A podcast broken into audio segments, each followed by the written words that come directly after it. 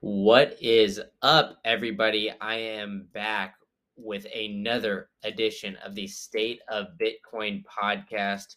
And I'm joined with an absolute legend in the Bitcoin space, Tone Vays. So, Tone is a former Wall Street quant. For those of you don't know, he's got a master's in financial engineering. He's a former derivatives trader, financial educator. He's the founder of the Financial Summit, which I went to in the Dominican Republic. They've got another one November 1st through 6th in Bali, so you should check that out. Absolutely could not recommend that conference more. Uh, then he's got Unconfiscatable, which is going to be next year in 2023, I believe in December. And then Understanding Bitcoin in Dubai. So be sure to check out his conferences. He puts on some outstanding events. So we get into a little bit of Tone's background. Uh, he's got some interesting, interesting background. Uh, on along the lines of you know his uh, family history and how he found Bitcoin and kind of what Bitcoin means to him. So it's a great, great story there. We talk about the gap between traditional finance and Bitcoiners and uh, the growing amount of in person conferences. And lastly, he has a unique take on the China banning Bitcoin mining. So we get into that before we get into the six current event stories. So then we take a dive into Iran approving regulation for use of Bitcoin and shitcoins for international trade. We get into the El Salvador volcano Bitcoin bonds being delayed. Singapore planning legislation to decrease the purchases of Bitcoin and crypto. NYDIG announcing Lightning Accelerator project. Bitcoin Depot going public on NASDAQ. And then the, lastly, the Eurozone uh, inflation hitting an all time high of 9.1%. But as always, ladies and gentlemen, this is not financial advice. So please, please, please do not take it as financial advice. Everything said in this podcast is strictly the opinion of myself and Tone and should not be taken as financial advice and is strictly for entertainment purposes only. Now let's get into the show. Whoosh. Bing bong. We are live with another edition of the State of Bitcoin podcast. But first, before we get started with the guest, I want to thank everybody that's been sending me boosts on the Fountain app. Um, so I'm going to read a couple good ones that I liked. Um, you know, I, I got uh, from Megan, just enjoyed the pod. I got uh, from Wedge Social, 10 out of 10, just like ketchup chips. And I got from Enlil, um, Brandon is the news anchor we need. So I really appreciate all the compliments. But I got a very, very special guest for you today. I got Tone Vays, one of the originals in the crypto space and Bitcoin. So Tone, how are we doing tonight? I'm good. I'm good.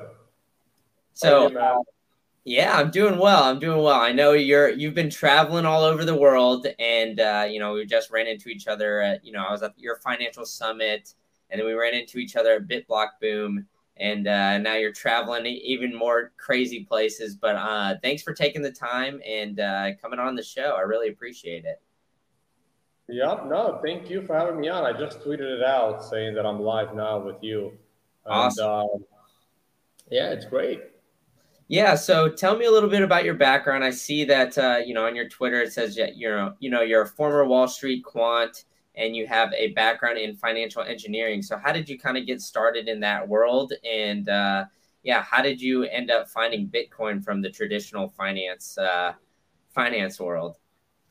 Yeah, so after not being a very good geologist uh, and uh, not making a lot of money uh, teaching high school, I decided to uh, go get a master's degree in something a little more advanced that's actually going to pay me some money. And that degree was in financial engineering, which is a quant degree if I took it all the way to the PhD level. But, you know, I was already graduating grad school. I was like 25, 26 years old. You know, it's uh, uh, like, man, how much, how many more years am I going to spend in education, right? So I had to get out, start working. I wasn't officially a quant, but I was a lot more than an analyst, right? So I picked the higher end of the spectrum. Uh, I was working directly with quants that were building the risk models, and I was assisting the quants in building those risk models. So I understand code, I understand finance. I never took the CFA or the FRM or the CAIA, which is the alternative investments exam. But I pretty much knew all that stuff. And then a bunch of CFAs would come into work, and I'm like, oh God, what did they teach you? Uh, but uh, but yeah, so my, my degree was a little more mathematical focused, a little more computer science focused. And I understand the math and the coding behind the finance. Uh, so that's basically what a quantitative uh, financial degree is, quantitative mathematics degree is. It goes by a bunch of different programs. So um, uh, before I got that job, though, I learned how to trade. I, uh, as you know, you were at my financial summit, and uh, what, were you there for the introduction to trading, like the introduction to technical analysis stuff? Yeah, I was. And so I teach that course now. I've gotten that course down to a single day, and uh, I now sell it for about three hundred and fifty dollars. And people still give me shit, like, why are you selling a technical analysis course anyone can watch for free? What people don't realize is that same course that I've you know, contracted down to uh, five hours was initially a two or a three day course that I took in the early 2000s and I paid $8,000 for it. So the knowledge that I share today for 350 bucks is what cost me $2,000 in like $2,003, right? So 20 years ago. And now add inflation on top of that. So I paid the equivalent of $16,000, $17,000 for uh, for the thing that I now teach people. And it actually changed my life. I absolutely fell in love with trading. I have a mathematical, analytical background. I'm terrible at reading. Uh, my reading comprehension is okay. It's pretty good when I concentrate, but I can't concentrate on reading. Like you hand me to a textbook, you know, like, I don't know, well, what's a really famous novel that everybody wants to read? I don't know, like Moby Dick or something, which I've never read, right? You hand me Moby Dick and you hand me a chemistry textbook. Guess which one I'm choosing, right? I will not have the attention span to finish Moby Dick because I've only read three novels in my life. It is not something my brain does. Uh, but I can read a chemistry textbook. I can read a physics textbook. Uh, I can read an advanced mathematics textbook. Uh, everyone's different, right? So uh, trading using technical analysis really worked for me. I'm good at recognizing patterns. I've taken every science known to man. I mean, astronomy is mostly about patterns and recognition. I've taken astronomy as well. And um, it, it, did change my life. And I started out being a trader before I even got that Wall Street job because I didn't want to go to work. I didn't want a, a job. I wanted to be on my own. I wanted to be an entrepreneur. That's what everybody wants to be. And for me, that path was through trading. So I started, and I also learned options as well. Options is a whole different level of trading. I love trading options. So I started out trading, and uh, and I was doing okay. I was doing pretty good, but then I got, you know, I started reading too much, and I got too fell in love too much with fundamental analysis, and I recognized that the real estate was in an enormous bubble and I started shorting the real estate market, just like the guys in the big short, only with a lot less money. Unfortunately, I started shorting it a little too early. So I started shorting it in 2006. And by the middle of 2007, I, uh, no, sorry, I started shorting in like late 2005. And by the end of 2006, I ran out of money. I had no more enough money in my trading account. I also didn't start off with much. I spent all my money learning how to trade. So I went and got a job at Bear Stearns, which within two years collapsed because of the real estate crash. So it's a full irony right there. And um, so, but I stuck around Wall Street. I was mostly in the risk modeling space, uh, but I, I started trading on the side. Back when I worked at Bear Stearns and JP Morgan at MSCI, we had huge restrictions on trading also because of the job that I had. I had access to a lot of hedge fund positions. So my trading was significantly restricted. I had to hold positions for 30 days. Um, I couldn't go short. Like, like it was just these uh, huge restrictions. I eventually got a job in my last three years on Wall Street I got a job at a smaller boutique firm that did not have any trading restrictions. It was one of, I took a smaller salary just so I can trade on the side because it, wasn't restricted. And um, and that's what I started doing. And then in 2015, I finally quit to be a trader. Uh, everyone knows me as this Bitcoin guy, but that was not my path. And when I was quitting in 2015, I came up with a bunch of backup plans. You know, trading is risky. I've done it before. Then, uh, I mean, I'm making money, but like, who knows? You know, like anything can happen. Like, I remember 9 11. I remember the 08 crash. I remember the fat finger incident of 2006. Uh, the Europe almost Europe almost collapsed in 2011. Like so, I opened up a physical business uh, in New Jersey, not far from where I lived back then in New York. Uh, it was in the health and wellness space, which is another one of my hobbies. Uh, healthy eating, working out every day, which I haven't done in a couple of years since COVID. So uh, that that really depressed me a little bit. Um, this is why I'm taking Q1 off next year to go back to working out like hardcore. I want to get back in shape in three in like two to three months. Like it'll be. Uh, you might not see me on Twitter or YouTube much. I'm just going to get health health shape. I'm getting old, man. I'm like getting close to double your age over there. And um, so I had a bunch of backup plans, and one of those backup plans was uh, writing articles. The guy that can't read a book was writing articles about Bitcoin, you know, but I enjoyed it. I wanted to share my knowledge. It used to take me all day to write an article. Uh, I used to get paid like, I don't know, $80 for an entire day's work, you know, like while I was still working on Wall Street. I'm like, what the hell am I doing? This is how I was spending my Saturday writing an article. But uh, uh, so I started uh, speaking in public, which I really enjoy. I super enjoy speaking in public. And I wanted to see the world. I didn't get a stamp in my passport, my American passport. I didn't get a stamp in that passport until I was around 28 years old. So uh, came to America when I was like, you know, 9, 10. So obviously I did travel on my way to America. But then other than going to Canada, and I didn't leave the country until I was like 28. I know it sounds insane, right? So from the age of 10 to 28, that's like a whole lifetime of a person, right? never left the country. I didn't know what, what, what it was like to travel. And I started to travel a little bit. And I'm like, man, this is awesome. I want to see the world.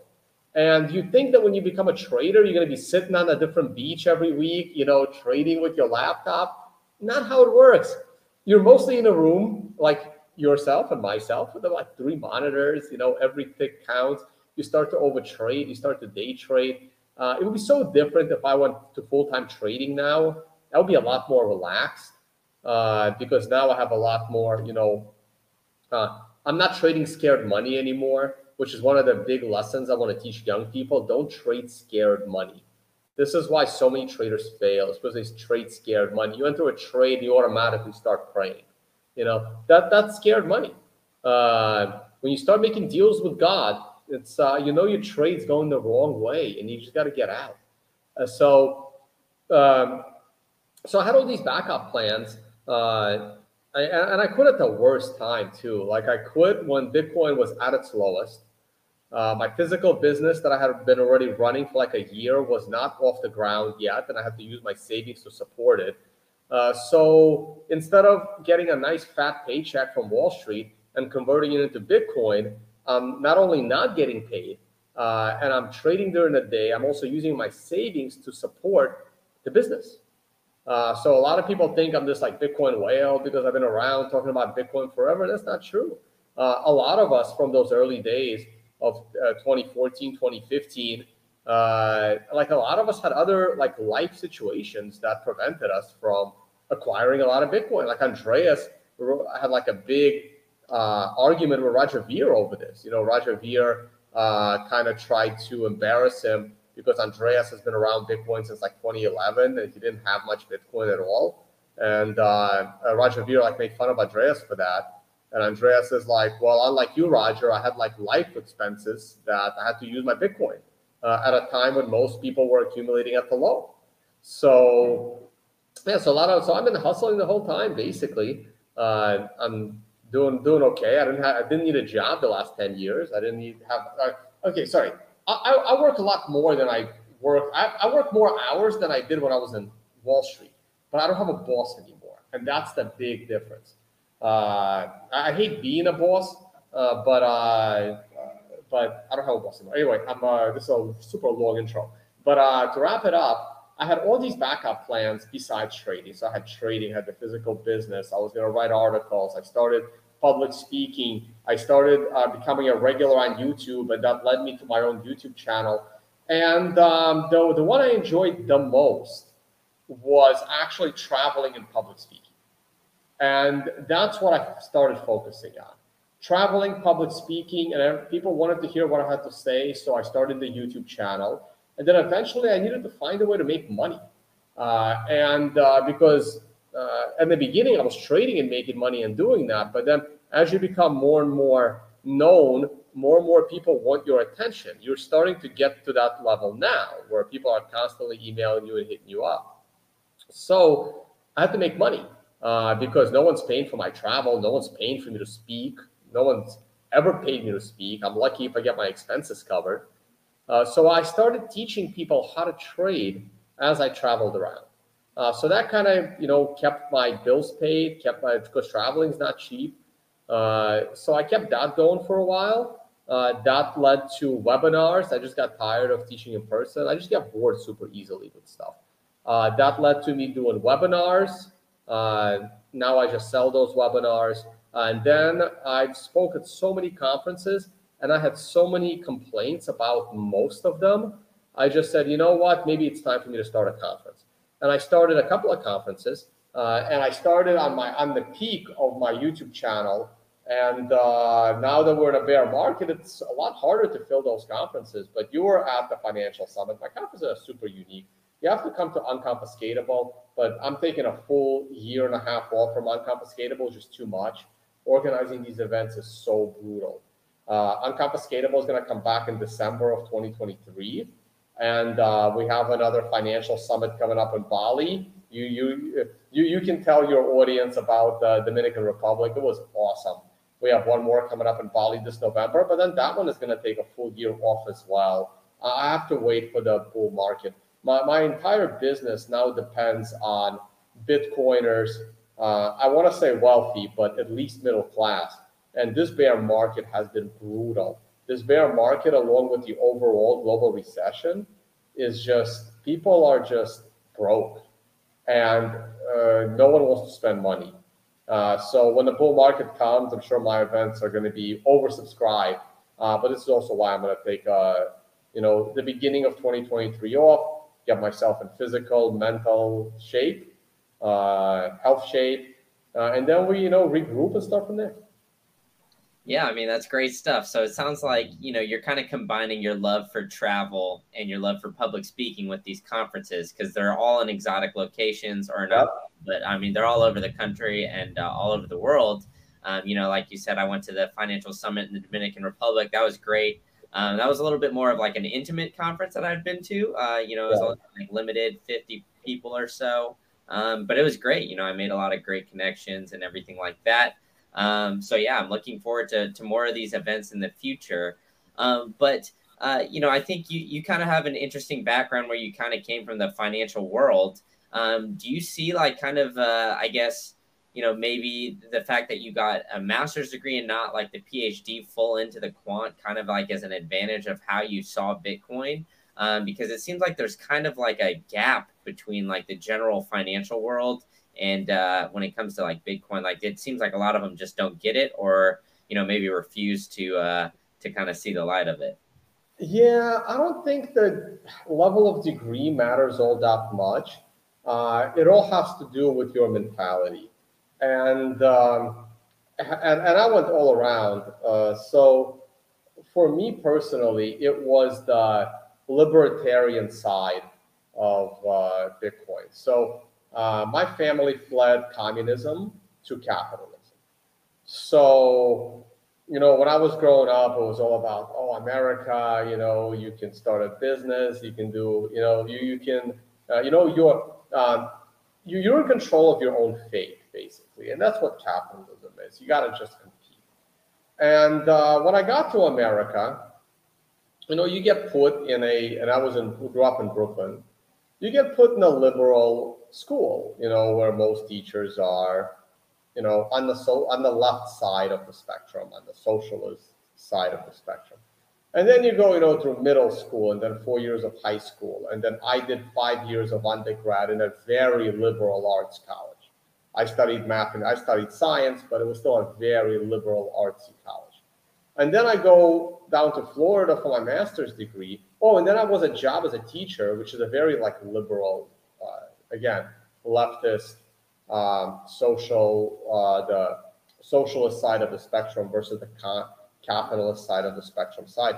And then I go get my master's degree at Florida State, which is again the most leftist county in all of Florida, even more so than Miami. So again, I've all this like liberal arts, all this like you know left education. I was again uh, when I became of voting age, I was voting left. I was voting for the Democratic side. And it wasn't until I started uh, looking, it was around 2011 where I said, this isn't working. Like, and, and my parents were always like, man, when I, when my parents found out, I don't want to get too political on this stream, but, but it, but this is what led me to Bitcoin because Bitcoin is pure capitalism.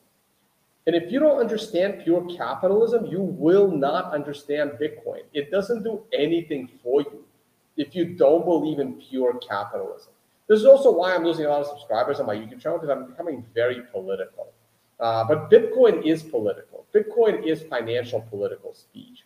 So my family got really angry at me when they found out I voted for Obama in the 2008 election. And I didn't understand why. because, you know, I grew up in America with all this like, like left education. And then in 2011, I'm like, this shit ain't working. Like, uh, so in 2011, I started paying attention to the libertarian side of the spectrum because I didn't like any of the Republican candidates either. They were all evil as well, like McCain and uh, Romney, and uh, so they're all bad. Uh, but I love the libertarian. I love Ron Paul, and I started following Ron. Uh, I ended up voting for Larry Johnson that year. He was a libertarian candidate. It was like a throwaway vote. You know, he got one percent of the popular vote, which is a lot more than any other third-party candidate has ever gotten. Like I think somebody else got twelve percent once, and trying to follow the Ron Paul campaign and the libertarian side of the spectrum led me to watch, of all channels, Russia Today, a channel that's recently been banned. That's how I discovered Max Keiser. I mean, that was the channel that was covering Ron Paul. Uh, and that's how I discovered Max Keiser and other shows. And that's what led me to Bitcoin. Uh, and then I started looking into Bitcoin in 2012 and 2013. And in 2013, there was the Cyprus banking confiscation, where the government just took money out of the bank accounts of their citizens and residents just for having over 100,000 euros in the bank. Like, that's crazy. They took away 50% of your money above 100,000 euros. Like, imagine uh, you're sitting here in America, you have your, you've been saving for a house, you saved $300,000 and I know in America no one saves, but I come from a communist nation. We saved everything. Uh, and people that come from those communist nations, they understand what savings is because you have to like try to save as much as you can. You have to find places to save it in. So I was saving, and I had over a hundred thousand in the bank just for my job. And I'm like, what do you mean they just took the money? And that's what ultimately led me to Bitcoin and I did my research and I realized that Bitcoin was the only unconfiscatable asset in the world. I was already buying gold and silver. I have a bunch of gold and silver, you know, but like they can confiscate that. They just show up, they'll take the safe. I mean, look at Trump. They showed up at his house, took the safe, right? With, I mean, they were looking for papers, but if that's if that safe had a stash of gold, you think he's getting that back? Nope. Uh, but guess what? If that safe has a you know, a pretty secure hardware wallet. They ain't getting that. Uh, they shouldn't even know where your where, where your wallet is. You know, you can keep it in your head. This is how I ended up owning owning unconfiscatable.com uh, because to me that's the most important property of Bitcoin. When I left the Soviet Union, we were only allowed to leave with one hundred dollars per family member to start a new life. It didn't matter how much wealth you had. They even checked how much jewelry you're wearing on the way out. You know, uh, they, they took it all. Uh, hundred dollars per person. Go start a new life in a different country. Go for it. You know. Um, like it's easy to start, you know, hundred dollars. You know, you go to a place, maybe a Cuba, maybe Myanmar. You know, hundred dollars can go a long way. It'll feed you for like a few months. Uh, but even in the 90s, you know, how much is hundred dollars going to feed you in the U.S. You know, in New York. So, um, so and this is what led me to Bitcoin, and that's when I started, you know, stepping away from the whole socialist view and moving towards capitalism and I'm all about capitalism. And uh, I was focusing on just the financial side. Now I'm being a lot more vocal on capitalism versus socialism because the stakes are much higher now. Uh, it's gotten crazy these days, uh, which is why I'm talking to you from Panama and not from the United States. Um, I spent very little time in the United States. Um, I mean, it's no secret I'm a US citizen, uh, but we'll see for how long because I'm just not in the United States. Uh, the only thing that's still keeping me tied to the United States is actually my parents. Uh, oh, who you've met, because uh, I, I brought them to the, to the event. And it's my parents because they're, they're getting a lot older, and um, especially if they get to see some more uh, some grandchildren one day, you know, I like it. It'll be hard because uh, I may not be able to come back to the U.S. for five years, ten years. So that's like the only thing that's so far keeping me with my U.S. passport. Uh, but that may not last for long. I am waiting one more election, uh, depending on how the. I don't even know who's running, right? But if that election doesn't go uh, in the direction I believe it should go, in my view, uh, then it might be time to cut ties because I can do so much more with my businesses if uh, by not being a U.S. citizen. I'm just actually being tied down. I am unable to make the kind of money I can make, especially with my connections to the crypto space uh, with American ties. And because uh, I don't take those kinds of, I, I, try not to take those kinds of risks. You know, uh, this is why I stay away from all the altcoins. Um, I do respect the SEC. I don't want to be involved in, uh, you know, r- r- running an un- uh, unlicensed security, especially as a U.S. citizen. Uh, so I have a very different look on the crypto space. I am very responsible in finance, worked in risk analysis, risk management uh, pretty risk averse.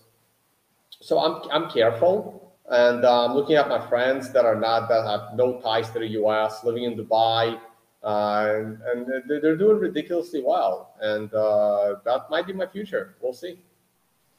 Yeah, that's awesome stuff. And I mean, it seems like too a lot of Bitcoiners and other you know people around the the greater crypto space too are kind of flocking to wherever's most friendly, right? So we're seeing a lot of Bitcoiners kind of flock to El Salvador, and we're seeing others, you know, go to Puerto Rico, even if they're, you know, U.S. citizens and other things like that. So I think that's kind of a growing trend. So you know, I hope for America's sake that you know they kind of make it a little bit more friendly, but um, you know, I, I don't know. I mean, after what all has happened the past couple years, I'm not super confident that that's going to happen either.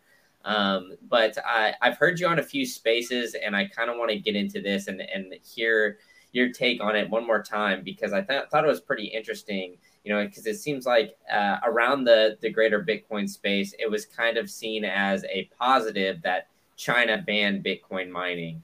Um, you know, a, a, year or so ago. Although they still have, you know, a, a good a chunk of the hash rate. Um, I've heard you on Spaces say that you thought it was a it was a very big negative for the Bitcoin space. Why don't you get into you know why you think that that's uh, you know a big negative?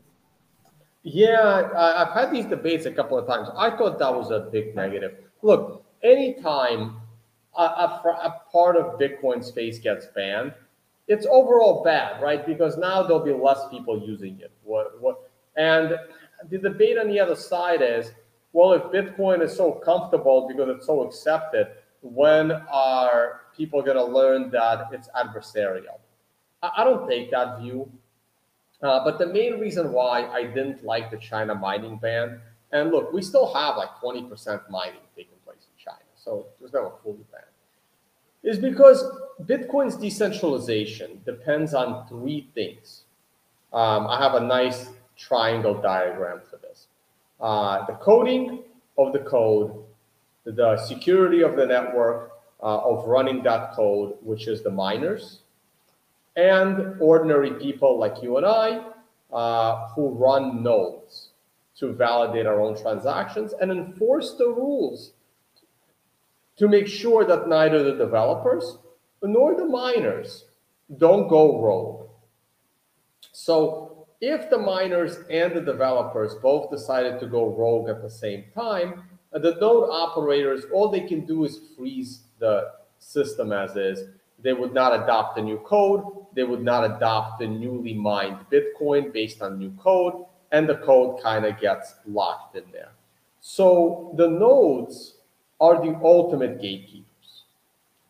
And the more, I don't want to say adversarial, but the more diversified this triangle is, the better. So inside each part of the triangle, so the more smart developers we have, the more mining we have uh, independently, right? So mining itself, it would be great if it was decentralized.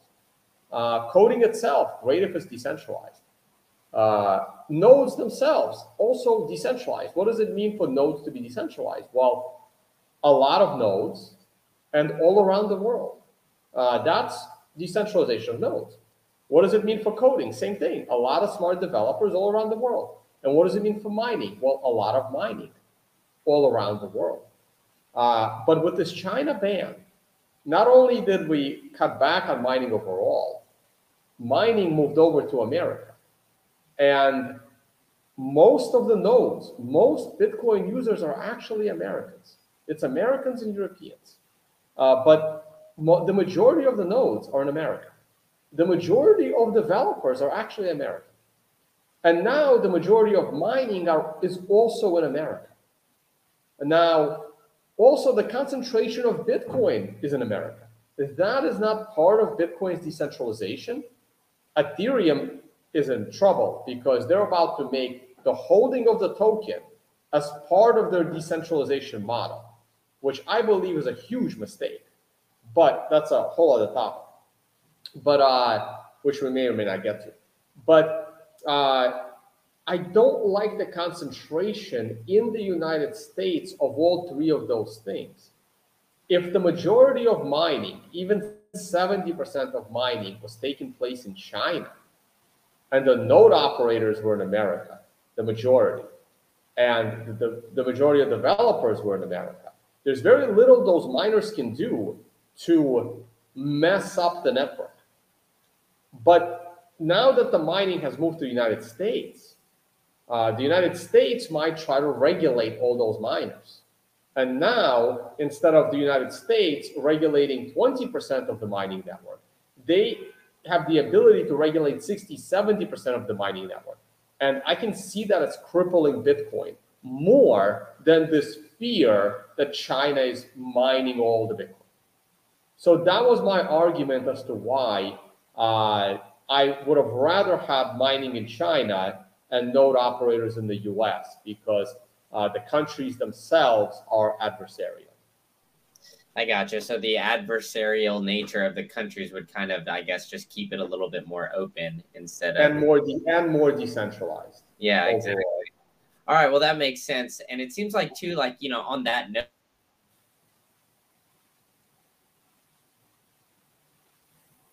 Sure.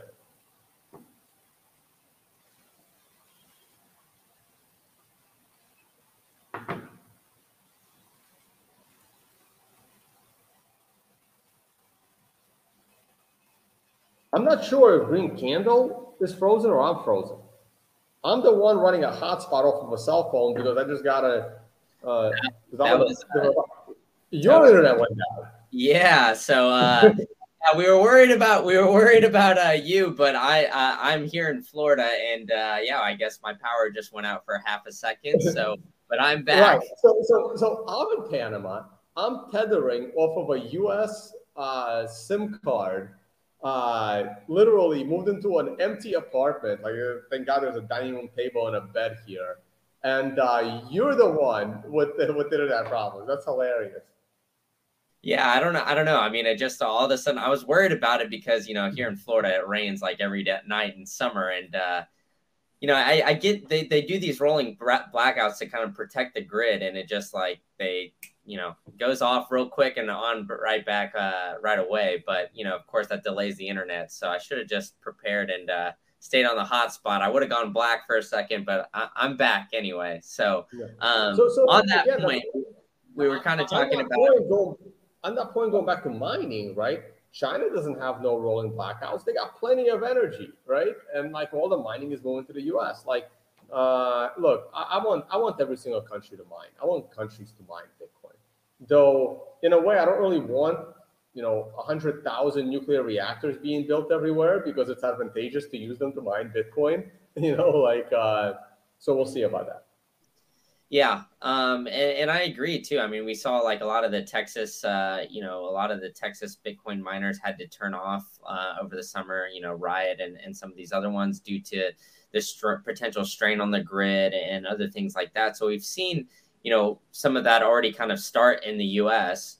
And we've seen other countries kind of do that as well. You know, Iran comes to mind, and uh, we'll actually get into that that story as well. But Iran um, has kind of had an interesting uh, you know, back and forth with Bitcoin where they've banned mining, then they allowed it back, and then they banned it again. But now uh, they just uh, approved regulation for use of Bitcoins and you know shitcoins to a lesser extent for international trade. So I, I mean, for me personally, I think that this is like one of the hugest steps uh, that can be made in, in Bitcoin. Um, but I'd be curious to hear what your thoughts are on it. Um, of course, you know, it's just an approval of something. So a trade hasn't been made yet in Bitcoin, but the fact that it can be, you know, the potential there, I think, I think is a potentially a big step. Yeah, no, I think it's a good sign. Uh, anytime a country uh, adopt allows their citizens to use Bitcoin, it's a good thing. And I don't really care what kind of country it is. You know, Bitcoin is good. Bitcoin uh, brings freedom. Like if North Korea wants to allow their citizens to use Bitcoin, great. I'll applaud them. Like I don't I don't care. Like I'm all for freedom. Uh, so Iran's doing it, awesome. You know, I never agreed with American sanctions on Iran. Uh, I think Iran's going to do fine. A lot for Iran is going to depend on how the Russia-Ukraine situation resolves itself, if it ever does. Uh, but Iran's got a chance. I think the biggest problem with Iran is Saudi Arabia. They don't get along at all. So it'll be hard for them to be part of the same economic union. But uh, people need to pay more attention to the BRICS. Another country with constant rolling blackouts is South Africa. Uh, again, they uh, need to get their shit together and uh, have energy. Uh, but bringing in Bitcoin miners will solve your energy problems. You will not have rolling blackouts if you get into partnerships with some of these Bitcoin mining companies, they will pay for all the access energy. So you have abundance of energy and you'll never need rolling blackouts. And these energy companies will make money as long as you let capitalists run them and not government bureaucrats. Yeah, and I mean, it, it seems like it's it's so obvious to everybody in the Bitcoin community, but uh, you know, politicians are still kind of resisting it just because of the whole you know power aspect. So, what do you think it's going to take to to get like you know countries to kind of dive headfirst and kind of fully embrace it? You know, we've seen El Salvador kind of get into that way, but um, do you think like you know it, it's going to be El Salvador? A- we need El Salvador. Everyone is watching El Salvador, and El Salvador is in trouble because the price of Bitcoin has fallen. I personally think El Salvador will be fine uh, because wealthy, smart, uh, eager entrepreneurs are going to move there. I'm a little concerned that like shitcoiners rush in uh, the moment the country opens up. But if El Salvador stays to form with only Bitcoin, uh, El Salvador can do super well. But uh, right now, it is in a little bit of trouble because of uh, the price of Bitcoin. Everything goes back to the price of Bitcoin. When the price of Bitcoin rises, everyone's good. Everyone wants to spend money. Everyone wants to start businesses. Uh, when the price of Bitcoin falls, you know, we all suffer big time. And it's not just because we're holding Bitcoin. We suffer because our businesses suffer. Yeah, I agree. And, uh, you know, on that note with El Salvador, we did see, you know, them kind of start to build the in- infrastructure. They've hit a lot of bumps in the road with the Chivo wallet kind of being, you know, iffy and everything like that. But they also had the big announcement of their volcano backed bonds. And it seems like it's hit another de- delay um, so you know they, they kind of have these Bitcoin backed bonds, and uh, you know initially they said it was delayed because of the market conditions.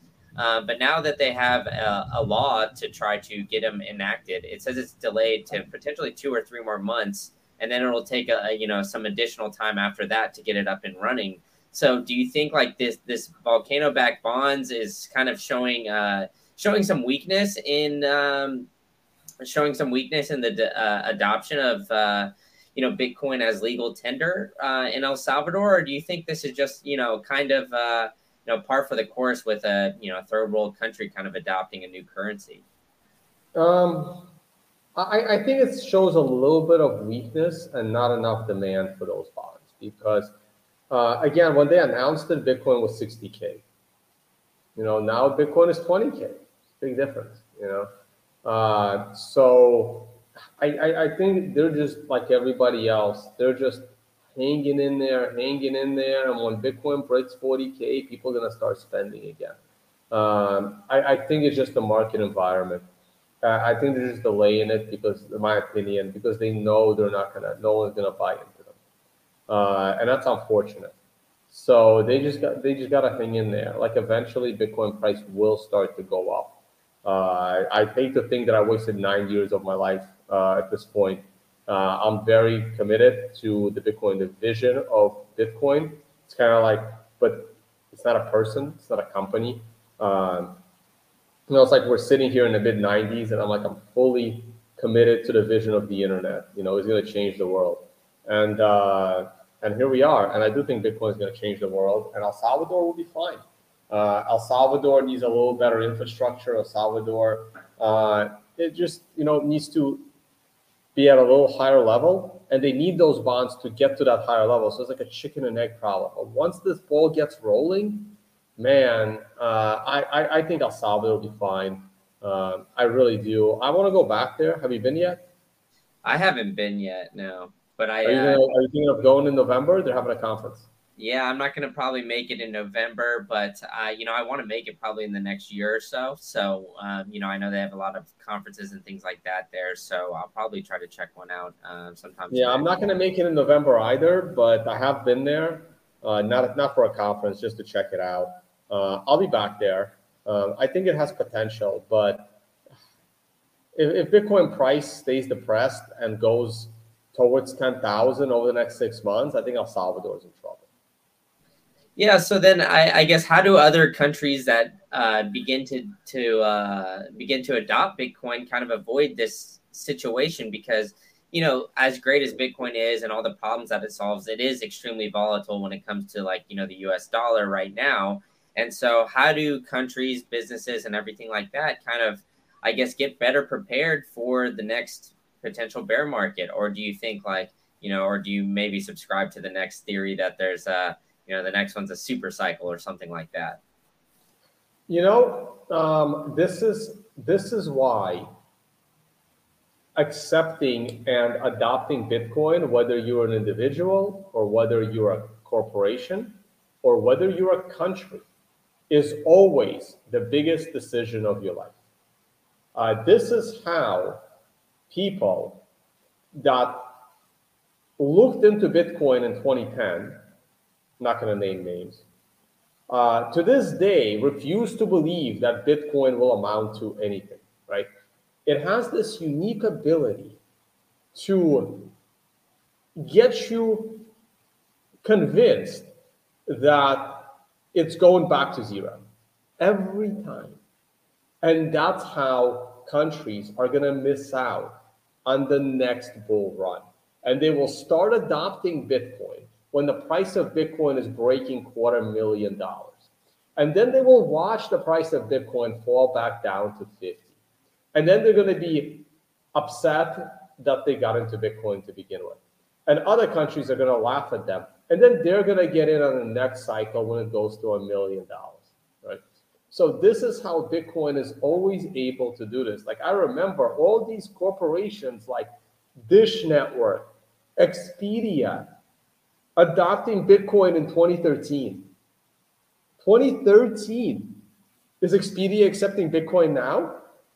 No. Is Dish Network accepting Bitcoin now? No. But they were in 2013. And then they realized how dumb that decision was in 2014. And yet here we are with Bitcoin at $20,000, right?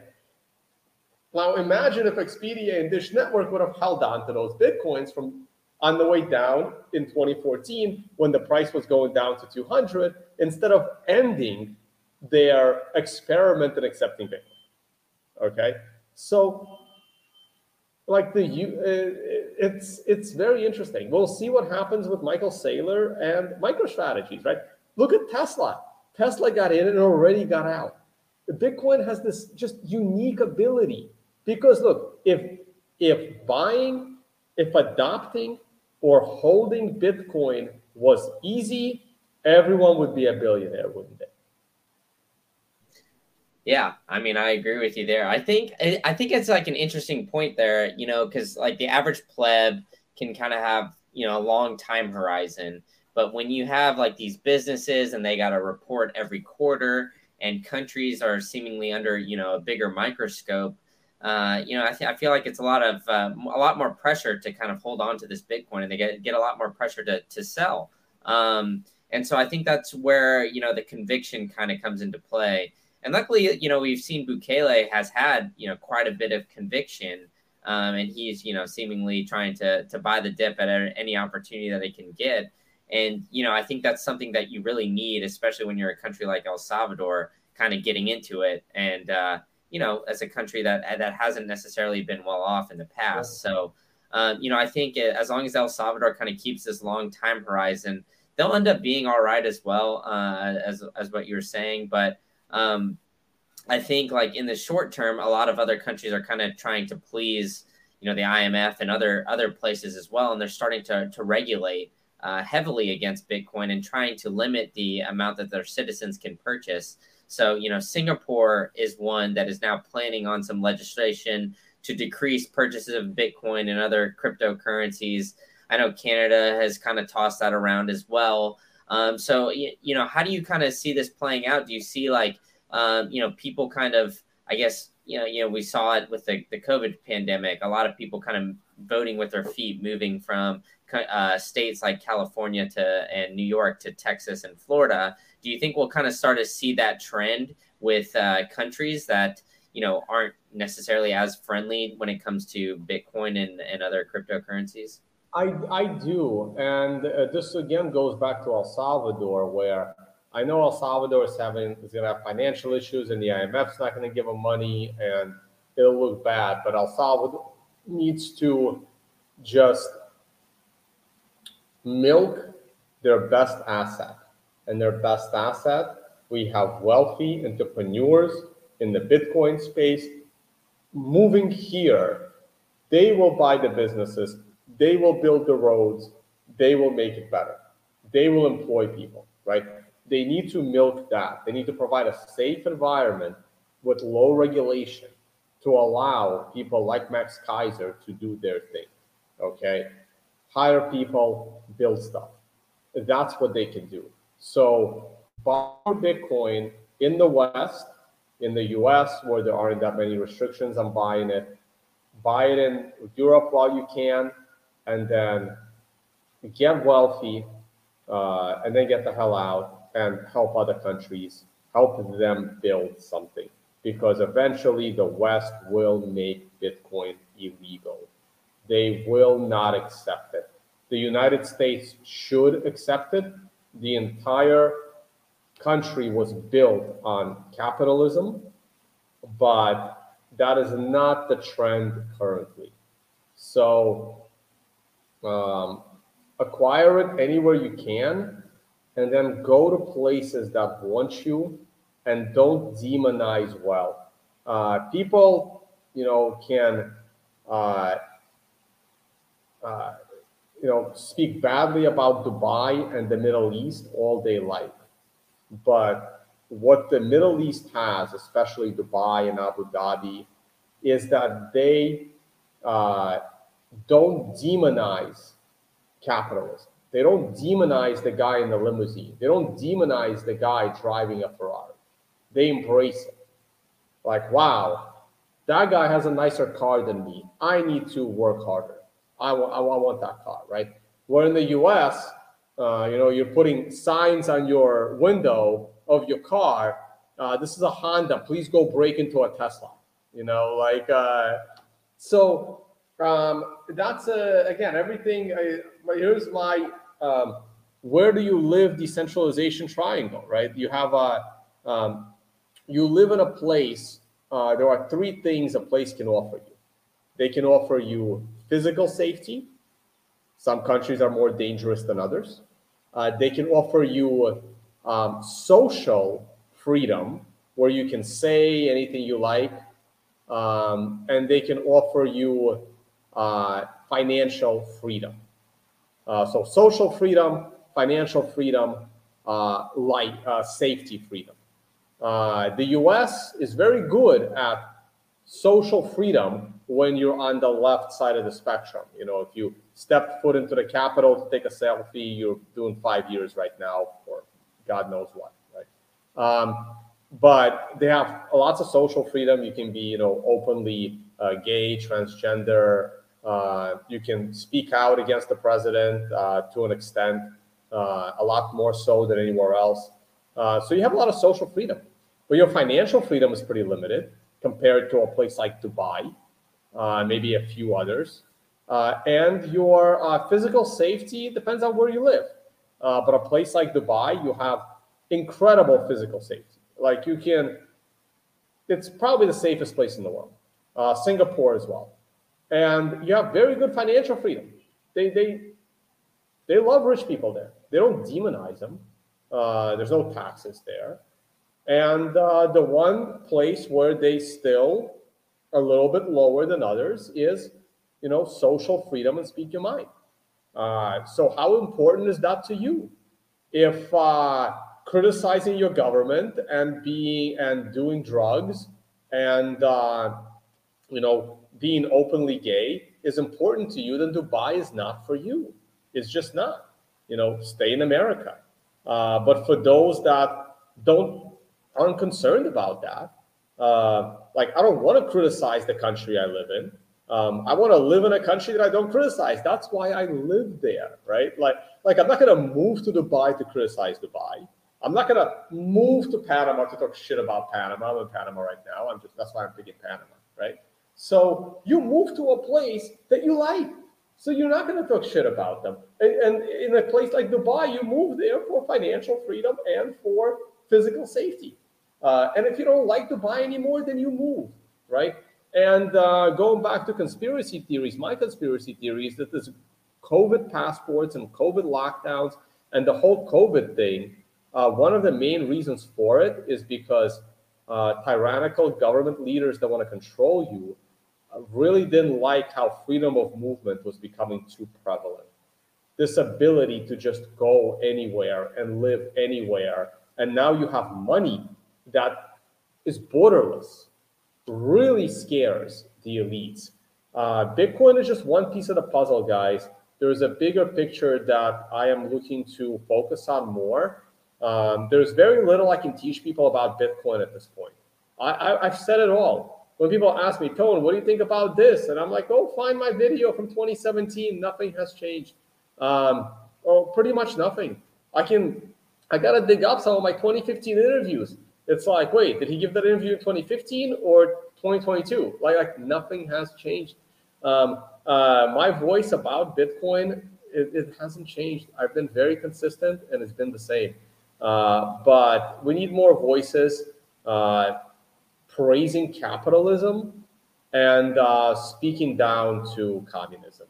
Uh, and that's going to be my future focus. Yeah, and I think that's a that's a great focus going forward. And I think you know a lot of people are starting to push towards uh, you know, encouraging businesses in the Bitcoin space and in the in the Lightning space as well. Um, you know, with the development of the Lightning Network, I think a lot of people are kind of opening their eyes, and big venture capital firms are kind of starting to get into that mix. Um, and it seems like you know a lot of money is being thrown into Bitcoin companies, and you know, like uh, for example, NYDIG announced at BitBlock Boom where we were at that they're going to uh, do a Lightning Accelerator program for companies in the Bitcoin and Lightning space. They're calling it Wolf, kind of like wolves in the sheep's clothing, but it's going to be targeting companies in the pre-seed, seed, and Series A stages for those familiar, and it'll kind of uh, you know uh, deal with eight to twelve teams or companies per cohort. Um, so do you kind of see, I guess, like uh, you know, we, we we have our good friend Muzz over at Lightning Ventures and and some of these other uh, venture capital firms that kind of are focusing specifically on Bitcoin companies. Uh, do you kind of see this as like a continuing trend where more and more money is going to be dumped into these Bitcoin companies, and then you know, thus they're going to start moving to more, uh, I guess, friendly countries like like in El Salvador or um, you know maybe it maybe a Panama or somewhere else where it's a little bit more friendly to run these businesses and then operate, you know, all over the globe. Yeah, Panama is actually pretty friendly to crypto uh, and especially Bitcoin. Uh, Panama so far is a pretty friendly nation uh, to this space. Yeah, I do, and it's slowly. You know, once a person, you know, a, at a high stature with a lot of wealth, like a uh, like a Michael Saylor, uh, like you know the founders of NYDIG, uh, once they understand Bitcoin, they realize that the best thing they can do for Bitcoin is to help the ecosystem grow.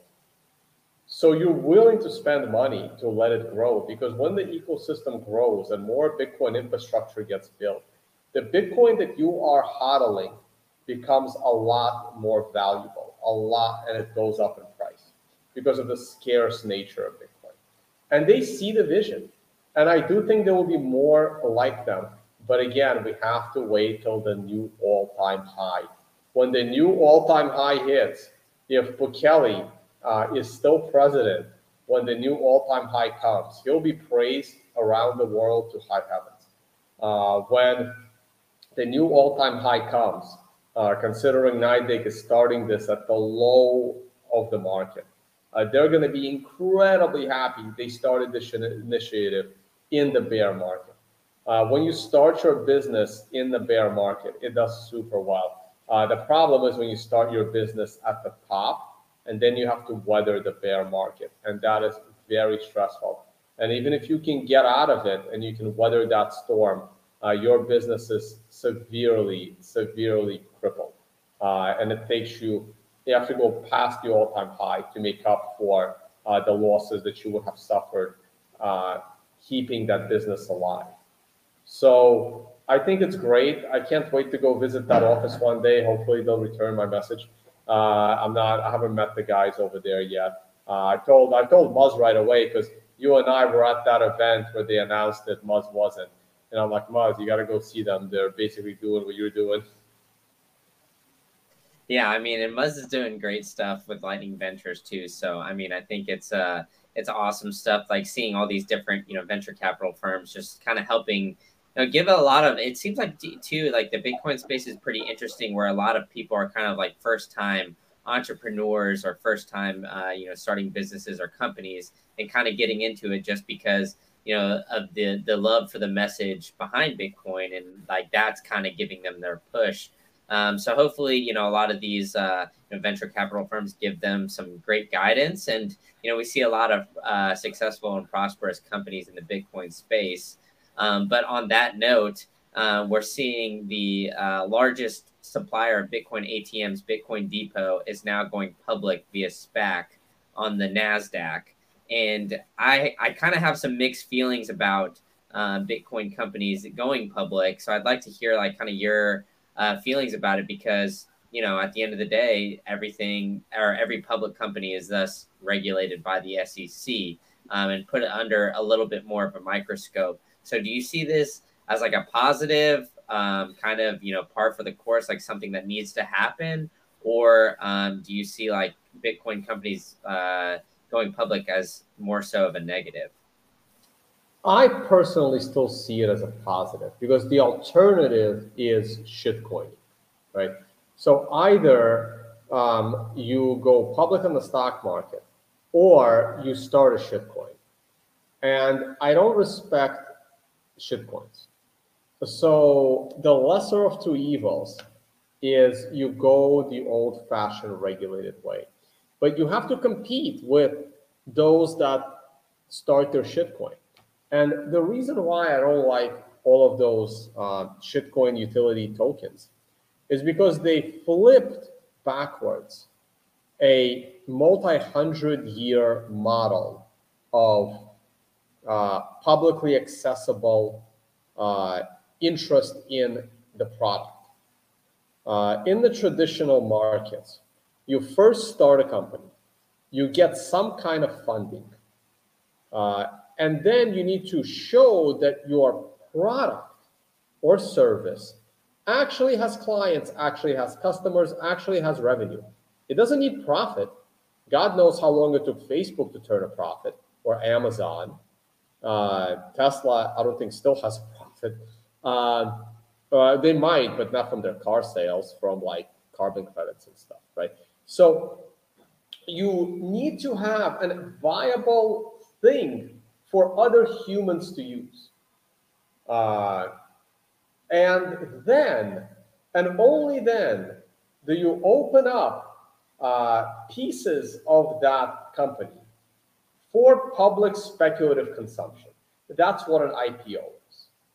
A lot of them get overvalued, but you know, but th- th- that's uh, going into semantics. But the price of the stock is not the success of the company. The success of the company comes first. The stock price reflects that. So uh, Bear Stearns, where I work, didn't go bankrupt because the stock went to zero. Bear Stearns went bankrupt and then the stock went to zero. In the crypto space, this model has been flipped. Um, you start the token first. Let's name it, I don't know, Celsius token, right? You start a token and the token gets hyped up and goes up in value. And now you start a business to make a reason for this token's existence. And as long as the value of the token is rising, your business is functioning. But then all of a sudden, the table turns on the token. And that's when people realize there was never a business there. That is the token model. Token first, maybe company later, and the success of the company is dependent on the price of the token maybe companies like Binance and FTX actually have a somewhat of a viable product that people use, but there are competitors without the token. And if that token goes to zero, that company is done. Where Kraken doesn't have that problem because they don't have a token. So when you start the token first, the your entire business model is basically a Ponzi because the token value controls the success of your company. And the lesser of two evils for me is going with the SEC and going public on the stock market because at least it shows to your investors that you came up with a profitable product first, not the token first. Gotcha. Yeah, that makes a lot of sense. And yeah, I mean, I, I agree with you. I think it, it's definitely the lesser of the two evils for sure, because, you know, as we're seeing uh, with the volatility of not only Bitcoin, but the, the shit coins are way more volatile, right? So the companies that are uh, that have kind of been suffering the most in this uh, downturn seems like the companies that are dabbling the most in these shit coins. So, um, yeah, I mean, I think it, it, it is kind of interesting um, that that you know the way you laid out those two different models, and it's good that uh, you know this uh, Bitcoin Depot is having the viable product, and and seems like the demand for Bitcoin ATMs is rising all over the U.S. Um, but on the note of like the overall macro environment, we're seeing you know high inflation all over the U.S., but in the eurozone, it it hit an all time high this past month at nine point one um, you know, with the, the Russia Ukraine conflict and war going on there. Um, you know, we're seeing energy prices all over Europe skyrocket. Um, yeah, so I'll, I'll close it out here with this one last question of like, how do you kind of see this overall macro environment like playing out over in Europe? Do you see like a viable way out, or do you see kind of, uh, I guess, you know, uh, maybe I mean we're already kind of in like a global recession, but maybe that turning into a, a depression and uh, you know, it kind of being bloody on the way out? I have a very low, uh, I have a very pessimistic view of Europe's future. Uh, I know people tell me, oh, I was just in Portugal and I was just in Greece and all the restaurants are full and everyone's having fun. And I'm like, well, enjoy the honeymoon period while it lasts. Uh, but uh, I have a very low expectation for Europe, especially with this whole Russia conflict. And they're about to have like real rolling blackouts. And like, good luck charging your Tesla. Uh, I think Europe is in serious trouble. Uh, inflation is only part of it. Uh, so there's inflation, there's two types of inflation, right? Like, for example, in the United States, the price of goods is rising. But the US dollar is strengthening against other fiat currencies, especially the euro. So we have actual inflation. In a place like Europe, not only is there inflation with the price of goods rising, uh, they also have their currency devaluing against the US dollar. So they're getting hit double. Uh, they're getting hit on uh, Europe and uh, they're getting hit on goods and they're getting hit on currency conversion. I don't understand how the European currency has been able to hold together this long. I'm expecting the breakup of the common currency. Uh, and when that happens, that might be one of the biggest catalysts for Bitcoin we've ever seen. Uh, because anyone that still has euros is going to immediately rush in to try and buy a bunch of Bitcoin. So I mean, it's kind of good. I feel bad for the people of Europe. I would have zero interest living in Europe. I would rather, you know, even live in Eastern Europe right now, not Ukraine, uh, but some other parts of Eastern Europe. Uh, and uh, I'd rather live there. Uh, I'd rather, I, I, might go, uh, when I go back to Asia, I haven't been to Asia in years because of COVID. Uh, I got turned off by Asia based on how they, how tyrannical they went on COVID restrictions. Uh, Latin America was bad in some countries as well. Uh, but I don't know. I'm starting to learn Spanish because I think the future is in Latin America. Yeah, and I mean, it seems like it's all kind of moving that way as well. I mean, the adoption of Bitcoin uh, down there. I mean, obviously, if Bitcoin starts pumping and their overall adoption and like the people kind of moving down there and the tax incentives, like you said, businesses kind of continuing to move down there. I mean, I could definitely see that. Um, you know, so it'll be interesting to see kind of how it plays out. But I agree with you. I kind of have a grim future when it comes to our outlook when it comes to Europe. I think it's definitely going to be, you know, a, definitely a brutal winter. I mean, we're seeing uh, Germany and other countries like that already having to find other reserves, whether it's coal or everything like that, just to kind of survive the winter. So, um, but on that note, Tone, you've been very generous with your time. I really appreciate you coming out. Uh, why don't you tell everybody, you know, who doesn't know you, what, what you got going on and where they can find you? Sure. Uh, you can find me everywhere Stone Tone Vays. I'm going to be splitting my brand around. I'm going to talk Bitcoin on my Unconfiscatable brand. I'm going to talk finance and trading and investing on my Financial Summit brand. Uh, these conferences will happen again. The Financial Summit that uh, Brandon was at. Uh, about a month ago will take place two months from now uh, in Bali, Indonesia, uh, going back to Asia. Hopefully, it'll uh, be mask free this time. And uh, uh, unconfiscated happen in December of next year, so 2023. Uh, hopefully, the world will be more stable by then. So we'll see. Trying to stay optimistic here. And you find Tone Vays everywhere Instagram, Twitter, YouTube as well. I have a channel uh, where I stream almost every day, mostly about the price of Bitcoin, which we did not even discuss on this channel. So for those that have been watching and patiently waiting, um, I think Bitcoin will bottom in September uh, and start the next bull market either in September or very early October. I'm expecting a bottom here. It is possible the bottom has come in June. Uh, I think there's a high probability we're going to make a slightly lower low. I don't believe we're going to go lower than 14. So get your buys ready uh, because I am.